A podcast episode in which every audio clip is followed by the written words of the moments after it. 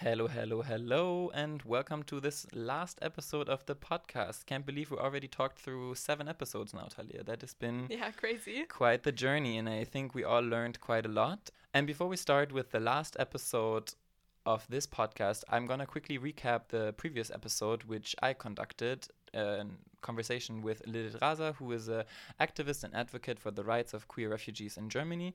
And one of the main things that we discussed was the narrative of we are all in the same boat, which was propagated by many governments, and particularly the German government, to say that everyone was affected equally by the pandemic and everyone therefore should do their part and stay at home. So the government was really urging this collective responsibility. However, as established by Lilith Raza and also in the findings of my research, this does not necessarily apply to marginalized groups like queer refugees because they were not in the same boat to begin with. So there are structural inequalities which marginalized groups face. Yeah, I really enjoyed the last episode. If you haven't listened to it yet, definitely go back. But today we are actually going to continue on the topic of marginalized groups because Max met up with a researcher from Maastricht University who specialized in gender inequality. And we are going to hear about the specific and gendered impact of the pandemic on women. I'm really excited. Are you as well? Me too. Yeah, it sounds like a really good episode to end this podcast with. Let's give it a listen.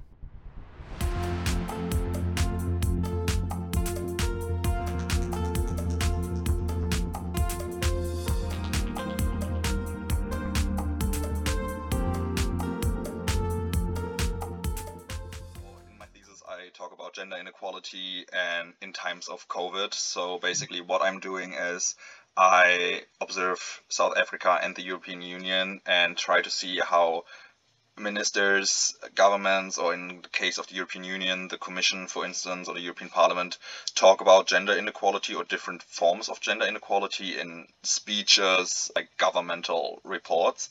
Um, and if they, for example, portray it as like a worst uh, kind of case in times of COVID than it was before.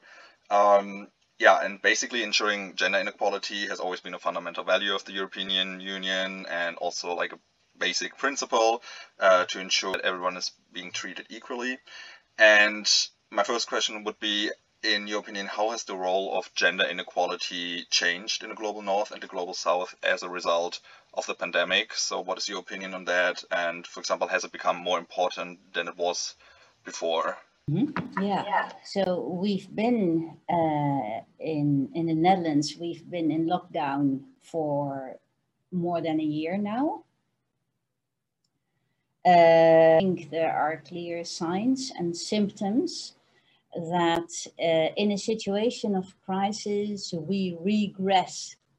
We regress towards a situation that we were more or less successfully climbing on top of before the crisis set in, huh? in this case, the pandemic. Um, what you can see in the era that I know is that uh, the submissions of research output to academic journals by female academics has gone down. So I think it's too early uh, to talk about output because academic publishing is a long-winded affair. Reviewing takes time. And then journals have a whole reservoir of unpublished manuscripts and then publication takes time. So in that perspective, one year isn't a whole lot. But um, I think there are, uh, it's demonstrably the case already, that the um, submissions by women academics have gone down. Why is that? Well, probably uh, we are dealing with women academics with children, so one could verify that by trying to check up on their age and apparently uh, the emotional and also the practical day-to-day care for children is still for the major part department of women So, in the field that I know best, and that is, of course, the university, I think we are seeing disadvantages. Yeah, so basically, that indeed the pandemic had some kind of influence, obviously, on, on gender inequality. Uh, I would basically follow up on that with my second question. So, um, I mean, as you said, it has been proven that gender inequality has experienced a massive rise during uh, the corona pandemic. I mean, there are like a lot of sources also talking about it. Uh, and would you say, in your opinion, um, that policymakers or politicians should have addressed this issue more extensively or also from an earlier uh, point in time on? Um, or do you think they kind of addressed it sufficient enough, or what's your stance on that? I think all attention of policymakers and responsible politicians and statespeople have gone uh, and, and narrowed also to the medical part of things. And we found ourselves in a discourse of medico technical expertise. So that's the language our prime minister talked. The corona numbers have gone up, they've gone down, uh, ins and outs of vaccines and all that. So the political discourse narrowed down to medical technical expert discourse and our civil rights were infringed upon quite effortlessly, quite tacitly, uh, quite smoothly. Uh, the critique of that sadly went to the uh, to the other extreme, uh, to the uh, conspiracy thinkers, which I regretted a little bit because I felt, even without assuming any sort of conspiracy whatsoever, it would have been uh, appropriate to express worries, for instance, on the grounds of our historical knowledge, that people who lose their, uh, if you look at history and um, you study historical cases where civil rights were temporarily abrogated, people rarely got them back just like that, you know. So, uh, in that sense, I felt that people did not have a sufficiently broad view to tackle various dimensions of the of the pandemic, not just the medical dimension, but also the social effects, uh, civil rights issue, uh, how to guarantee giving it back, and so on. It's understandable because we are not all that, well, we are sort of taken by surprise by a pandemic, eh? not by epidemics. We've had AIDS, uh, you name it. Uh, but we are pretty helpless, I think, in the face of a pandemic. Uh, so we were all caught unawares. But, but still, I regret the fact that there was this immediate narrowing down of pol- political discourse and that it remained that way up till now, really.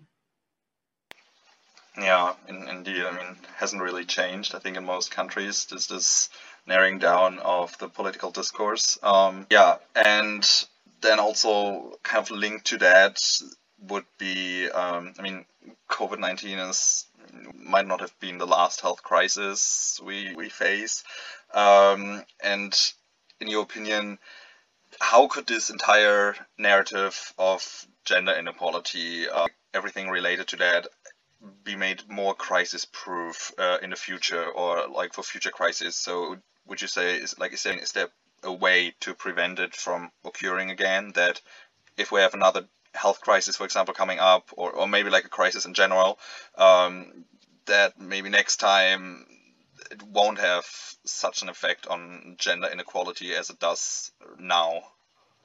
I think we need to take two steps to address the problem you now raised. The first step we need to take is, I think, to recognize and understand uh, Corona as a prelude or part of a much larger problem. Sorry, I don't have much of a happy message here, but I think this is, of course, just a, uh, a sub phenomenon of a much wider phenomenon that we need to uh, face up to and um, and develop policies on, and that is, of course, our, our ecological crisis. Uh, it has everything to do with that. It's not just some random. Of course, every every uh, pan, pandemic or epidemic has a random dimension to it, but it's not just. It, didn't just drop out of the sky. Eh? There is an explanation for the seriousness of this pandemic. Has everything to do with our unsustainable lifestyle. So we are in for many more situations of crisis. Eh? It need not be a pandemic, it can also be uh, increasing tensions and conflicts over clean water, clean air, clean soil. And eh? these are all things that are facing us. These are becoming increasingly rare goods that might well become the focus for increasing geopolitical instability and possibly armed conflict. So, the first step we need to take now is to move away from this narrow medical technical uh, discourse and uh, place the thing in perspective. And, uh, and that perspective is uh, eco- ecological difficulties, challenges, crises facing us. And then the second step we need to take, I think, is to recognize and acknowledge and understand uh, the destruction of the environment. I hesitate to use that word in, because it's such an anthropocentric notion uh, of the natural world, however you want to call it. We need to understand that in the as a uh, in the light of gender and diversity theories. To put it a bit more simply, we need to understand it as a feminist issue, as an issue that ecofeminism, as it's called, has been writing about since the, since the 60s. Uh, and it has produced classics like Rachel Carson, Silent Spring, the work of Val Plumwood, uh, Plumwood, Greta Gaard, you name it uh, eco-feminists from all over the world, and they say it's uh, it's part of a deeply rooted uh, project uh, of domination over nature, and that project is uh, rooted in a series of binary oppositions, hierarchical binary oppositions, in which uh, man, and it is indeed a masculine subject we're talking about, uh, places itself over and against nature, as if humankind is not part of the natural world, is not embedded, doesn't have its own niche in the natural world. Man versus nature, culture versus nature, men versus women who are thought to be more natural, humans against non humans, and so on and so forth these oppositions have driven the project of the domination of nature, and now that project is firing back at us. And I don't think we can put sound policies in place uh, beyond a narrow ad hoc uh, eco modernist solution of this problem or that problem, you know, uh, which will always be uh, just dosing fires, as the Dutch call it uh, that spring up uh, all over the place. Uh, we we need to to to put this framework into place as a generally shared framework for moving beyond uh, yeah for for trying to create a future for our species nonetheless and i i do hope there is going to be a future yeah yeah i yeah. totally totally agree.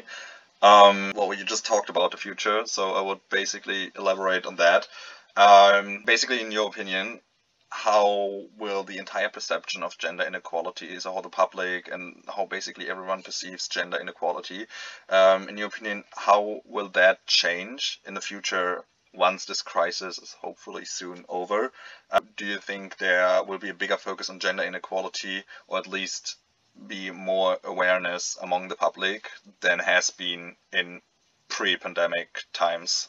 What I hope for and what I try to work towards is that we will not uh, think about, act upon, act against gender inequality as an isolated parameter. Uh, gender discrimination doesn't operate in a vacuum. It always does its work in interaction with other variables, other social markers, class, race, uh, ethnicity, age, very important also, uh, so we shouldn't, again, here, we shouldn't go for a narrow perspective and focus on gender inequality only, uh, because it doesn't work like that. Gender inequality is embedded within this project of the domination of nature. That's what it ultimately uh, is rooted in, is, is, is shaped by, continues to be shaped by. And um, uh, nowadays, everyone knows Margaret Atwood's story, The Handmaid's Tale, through the Netflix series. I would advise anyone to read the novel because the, the novel is far more to the point, I think. And uh, what Atwood suggests is that we shouldn't think of women's emancipation as a linear process that eventually reaches its aim and then we're done, we're finished and established a good status quo and that will stay in place. Eh? What Atwood shows is that crises can suddenly send the whole project in rear gear. And um, the crisis she talks about in The Handmaid's Tale is an infertility crisis. Eh? She she projects a future dystopia in which the pollution of the natural world has gone so far that uh, humankind is becoming increasingly infertile. Uh, and those few women who still have a period, uh, they are enslaved. Really, all their, their human rights are taken away from them. It's very frightening how she describes it because it, it happens very quickly. There's a, in one chapter transformation from the world as we know it, with emancipated women, you know, having an egalitarian relation with their partners, going out to work, having friends. So does the world as we know it. In one chapter that morphs into a dictatorship, and it doesn't take all that many steps and it's very uncanny. It's very plausible that you could actually do it like that. It begins with women's credit cards not functioning anymore. So they can't they can't withdraw money uh, suddenly. All credit cards are blocked. That's what it starts with. And um, I think it's a very good reminder that uh, equalities we, we aspire towards are always fragile and vulnerable, and that whenever a major thing happens, like COVID, or we haven't seen the end of it, then all, all these emancipatory movements, racial equality, gender equality, class equality, very important, uh, may be very quickly dismantled. Totally agree, and also very interesting this reference to to the novel. Um, yeah, basically we just got to the last question already. Um, and also kind of links to to the previous ones as well as a concluding question. So, in your opinion, also in regard to gender inequality, would you say that this issue, I mean, obviously it's not just a COVID related issue. It's been it's been there before the current pandemic. But in your opinion, would you say that gender inequality is some kind a somewhat pervasive or recurring issue, meaning that it will always be occurring during such crises? Uh, would you say that maybe there's a certain way, a chance to totally combat it, that we never have to face this issue of gender inequality again? Yeah, well, you can already infer somewhat from my answer to your previous question that I don't think you can conceive of any emancipatory project as a linear, straightforward trajectory towards a future that will then be settled. And that's it. That's how Karl Marx also shared history, right? Uh, through a, a series of historical tensions and conflicts, the classless society will be established. And once humankind has reached it, we enter into a state of overall equity and equally shared comfort. Uh, in the morning, you go out fishing. In the afternoon, you go out hunting in the evening you read philosophy. That's how Marx pictured life in the uh, classless society. And work is not necessary anymore, not production work, because machines will do that for us. And that's it. And then history sort of stops.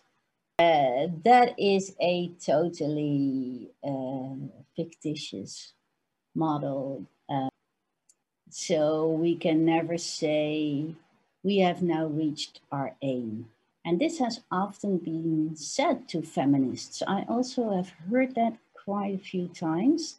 So when the second feminist wave got going, people would tell uh, second wave feminists, why bother? There is no feminist issue anymore. You have you have the vote, passive, active, and that's it. And now go and fend for yourself and don't uh, whine. Uh, and that idea crops up again and again. Why bother? You've reached it all, you've got it all. Let's concern ourselves with more important issues. But these important issues, more important issues, are all entangled. Huh? So I'm saying more important issues, most of the time, people think of environmental crises. But that, but that crisis is deeply entangled and embedded in uh, foundational Western values and assumptions that also produce and reproduce gender inequality. And indeed, the COVID crisis shows, uh, but uh, Margaret Atwood also very convincingly exemplifies that whenever something unexpected happens, old power relationships may be very quickly reinstalled. So emancipation is never finished. The struggle for social equity is part of being human. Huh? If, if such a linear development would be possible at all, why haven't we reached utopia already in the 18th century? You know? we we have a, a, a concept of equity and and that we struggle to to achieve it. I totally agree. Also, very interesting, um, interestingly phrased. From my side, we we've come to an end regarding the questions, but I think it was really interesting.